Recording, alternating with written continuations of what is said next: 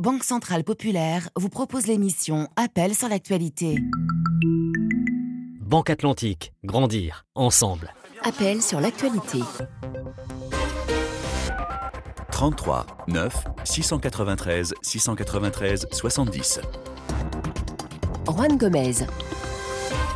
L'antenne vous appartient, merci d'être avec nous. Avant tout, je vous rappelle que lundi prochain, le 13 décembre, nous serons à Niamey pour une émission enregistrée en public. Nous parlerons lutte contre le terrorisme, économie, développement, éducation, chômage des jeunes. Quel bilan dressez-vous des premiers actes posés par le président Mohamed Bazoum? Euh, Nous dresserons euh, un état des lieux de la situation au Niger. Venez donc euh, nombreux dialoguer avec nos invités lundi 13 décembre. Ouverture des portes à partir de 10h au centre Mahatma Gandhi. Donc euh, vous êtes tous évidemment les bienvenus et nous profiterons de notre présence dans la capitale nigérienne pour enregistrer une émission sur l'humour. Car oui, ce samedi, Niamey sera la capitale de l'humour africain à l'occasion de la première édition des Awards du rire africain dont RFI est partenaire. Cérémonie qui récompensera les meilleurs humoristes du continent. Mais peut-on rire de tous les sujets qui font l'actualité? Lorsque justement l'actualité est trop anxiogène Quel doit être le rôle des humoristes? Où que vous soyez sur le continent, vous êtes les bienvenus. Vous pourrez participer à ce débat que nous lancerons, tenez-vous bien, avec Maman, Maman, que nous connaissons évidemment tous, Koutia, qui viendra du Sénégal, Prishka de Côte d'Ivoire et Omar de Funzu, humoriste gabonais. Inscrivez-vous dès maintenant, on vous attend au standard pour cette émission exceptionnelle. Ce matin au programme, dans 30 minutes, on parlera de l'évolution de la transition au Mali et en Guinée. Nous sommes à quelques jours d'un nouveau sommet de l'Union africaine, non, de la CDAO.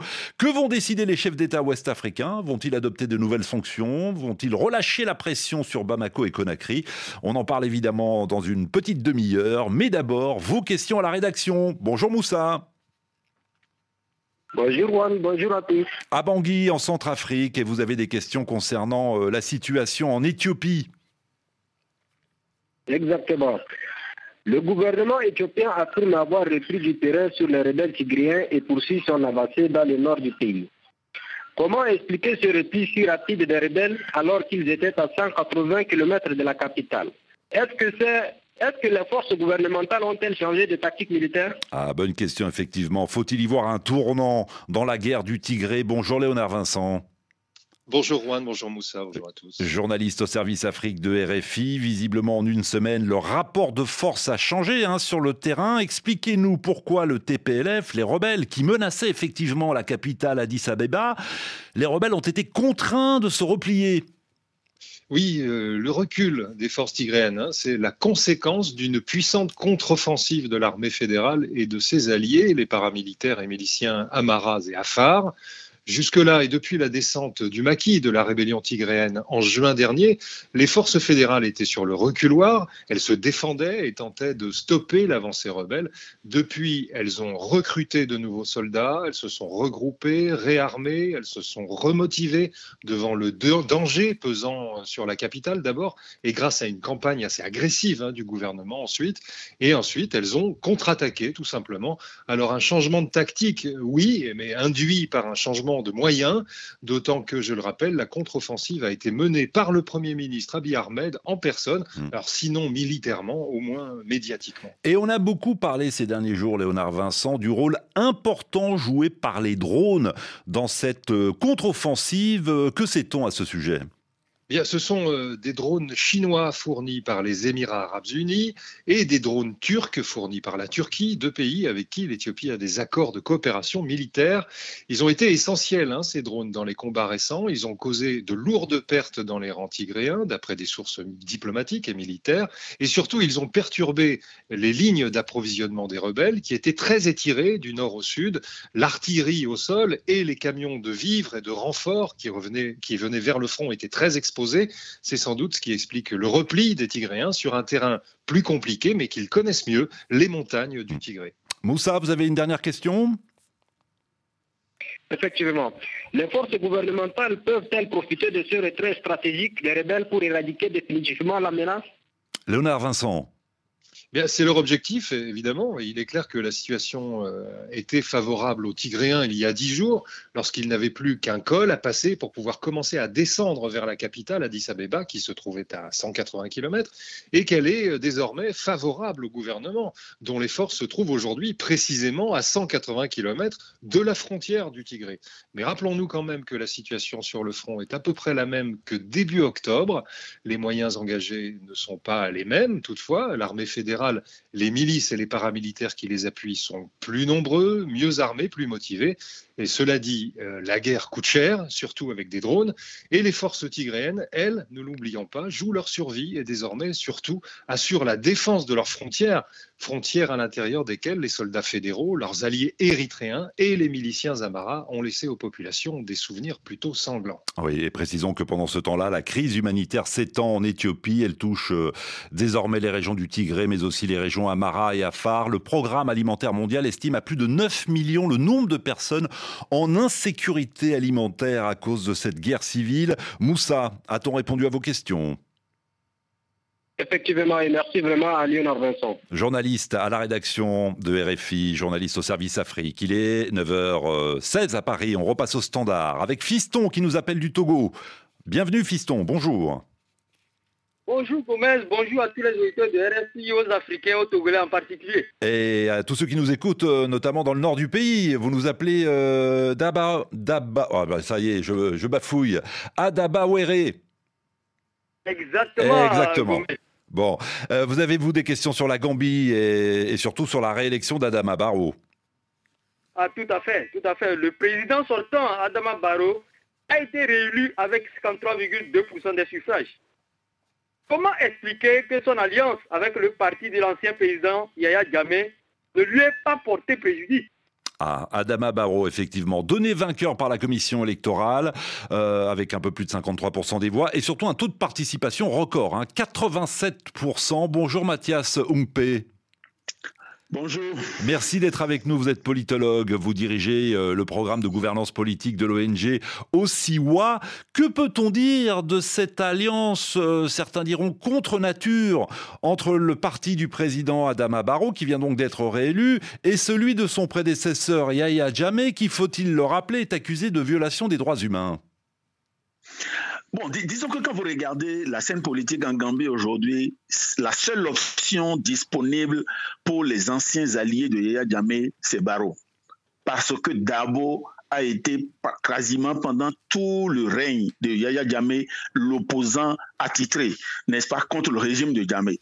Voter pour, pour Dabo est comme mortel, je vais mettre en griffe, pour les anciens alliés de, de Yaya Djamé. Et donc, il n'avait pas une autre option que de s'allier avec Adama Barrow, qui lui-même est faible parce qu'il n'avait pas de parti politique en prenant le pouvoir. Il était dans le parti de Dabo, ils se sont séparés, il a dû créer dans la précipitation un parti politique lui-même. Et donc, comme vous le voyez, Dabo était faible, avait besoin d'un allié, et les supporters, les anciens supporters de Djamé également craignaient Dabo, et donc cette alliance contre nature n'était que la seule disponible aussi bien pour Barrow que pour les anciens alliés de Yaya Jammeh. Mais on se souvient, excusez-moi, qu'au moment de l'annonce de cette alliance, euh, certains ont dénoncé une trahison de la part du président Adama euh, Barrow, et je me souviens encore euh, de toutes ces associations de défense des droits humains vent debout en se disant mais comment est-ce possible qu'Adama Barrow puisse former une alliance avec le parti de son prédécesseur qui a dirigé le pays d'une main de fer durant 20 ans? Les électeurs ne lui ont pas voulu à Adama Barrow au final, puisqu'il est réélu parce que, en partie, vous savez, il est le président sortant et donc il a l'avantage du pouvoir. Donc, il a pu utiliser pendant cinq ans le pouvoir pour se bâtir lui-même une sorte de clientèle politique. Il faut ajouter un deuxième facteur auquel on ne fait pas souvent attention, c'est que dans l'opinion gambienne, ils ont fini par connaître Adama et M. Dabo. Et donc, pour beaucoup d'entre eux, ils préféreraient encore Barreau que de prendre Dabo, qui est perçu là-bas comme quelqu'un qui pourrait être autoritaire, qui pourrait devenir autocratique si on lui remettait le pouvoir. Et tous les sondages qui existent avant les élections ont montré ce trait-là dans l'opinion gambienne. un mot avant de redonner la parole à Fiston qui a une dernière question à vous poser. J'imagine que l'ancien parti, enfin que le parti de l'ancien président Yaya Djamé a, dû négocier certaines choses pour former une telle alliance politique. Absolument. Comme vous le savez, le rapport euh, de, de, la commission de vérité et réconciliation a été déposé il n'y a pas longtemps. Normalement, ça devrait, n'est-ce pas, être le point de départ de la reddition des comptes pour ceux qui ont géré ensemble avec Yaya Djamé. Et donc, je pense que l'une des, euh, l'un des éléments de cette négociation dont vous parlez devrait être comment est-ce qu'on leur garantit une sorte d'impunité, etc. Et donc, je pense que ça, ça doit être le point, n'est-ce pas, de la négociation entre eux. Et euh, ça ne manquera pas de susciter évidemment un débat sur place, débat que nous lancerons sur l'antenne de RFI. Mathias Ongpé, reste avec nous un instant. Fiston, votre dernière question évidemment, l'opposant historique, Félix Davo, conteste les résultats. De quel recours dispose-t-il? Alors, vous en parliez à l'instant, hein, Mathias Songpe euh, ou Senou euh, Darbo. Il conteste les résultats ainsi que deux autres candidats, donc ils sont trois, à l'heure actuelle, à ne toujours pas reconnaître la victoire d'Adama Barrow. Disons que légalement, ils ont dix jours pour formuler des recours devant la Cour suprême, qui va décider, n'est-ce pas, des résultats définitifs de ces élections-là.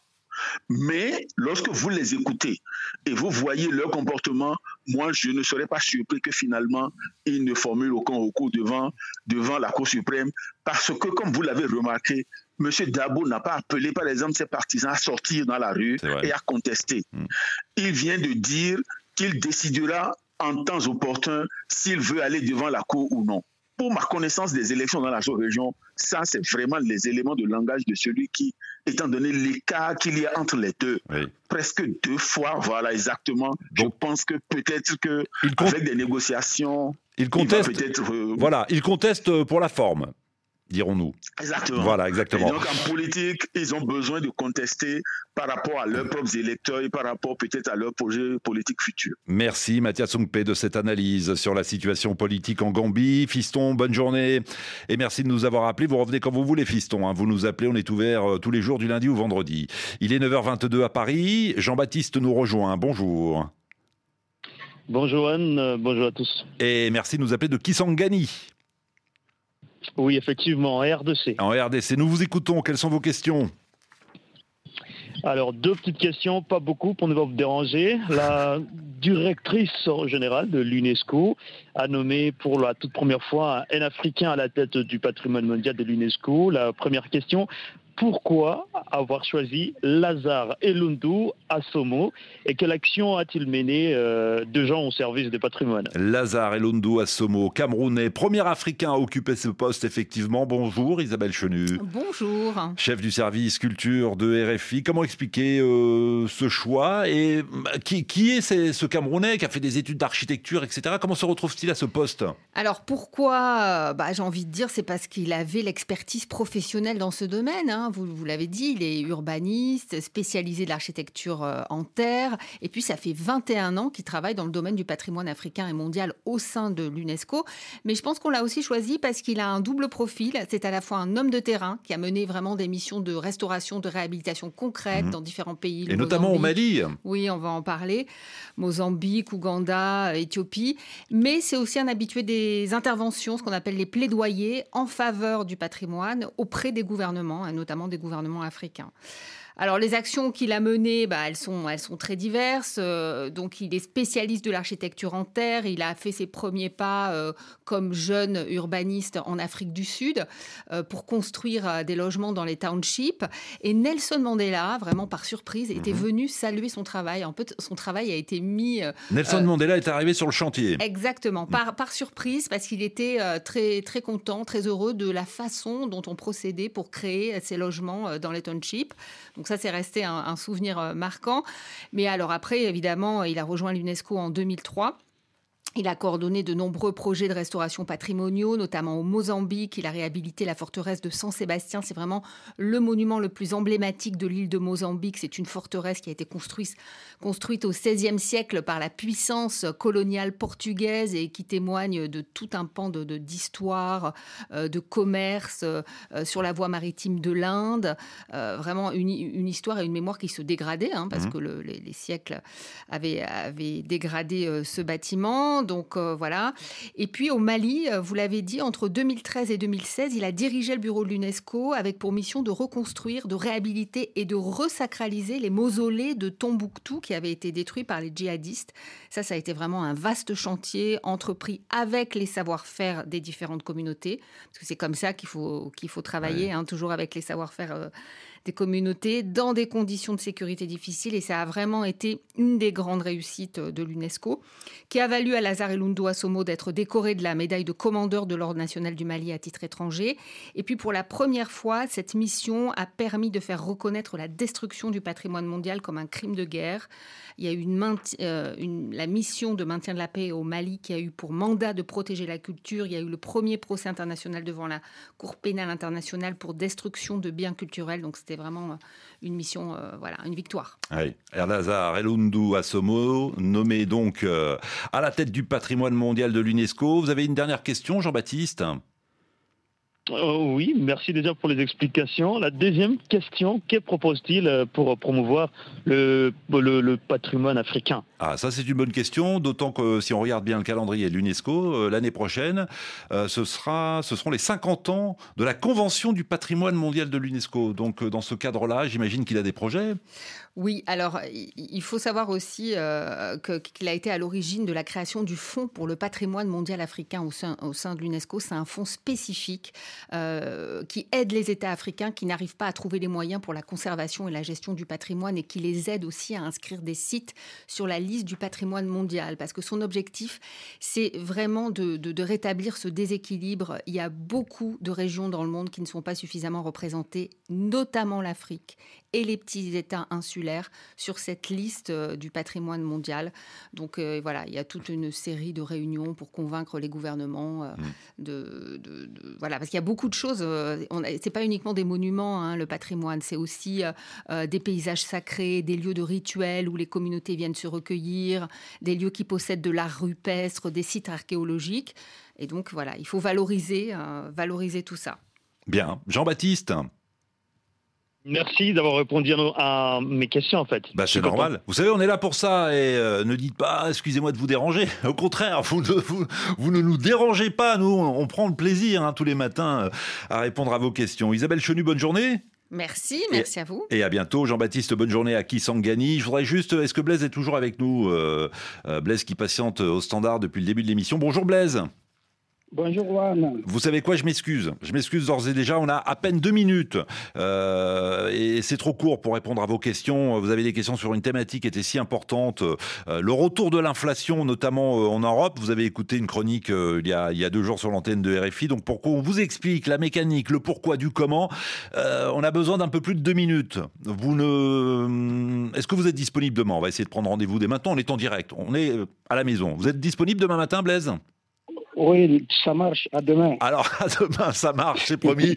Et demain, vous serez avec euh, Anne Cantonner. C'est elle qui euh, aura le plaisir de dialoguer euh, avec vous. Donc, bonne journée, Blaise, à, Bamako. Il me reste une petite minute trente. Le temps de vous rappeler, évidemment, notre rendez-vous lundi prochain à Niamey. Émission exceptionnelle, enregistrée en public. On dressera ensemble un état des lieux de la situation au Niger. On va évidemment parler avec nos invités et avec vos réactions et vos témoignages de l'insécurité, de la lutte contre le terrorisme, du sentiment anti-Barkhane qui est de plus en plus visible, mais on parlera également économie, développement, euh, chômage des jeunes, euh, éducation. Euh, nous allons ensemble, durant près d'une heure, avec vos témoignages, vos réactions, dresser un bilan des premiers actes posés par le président Mohamed Bazoum. On a prévu d'autres émissions également au Niger pour avoir le, le détail de notre du programme sur place. Vous allez sur la page Facebook de l'émission la page RFI Appel sur l'actualité. Vous cliquez, vous aurez toutes les informations et vous pouvez d'ores et déjà évidemment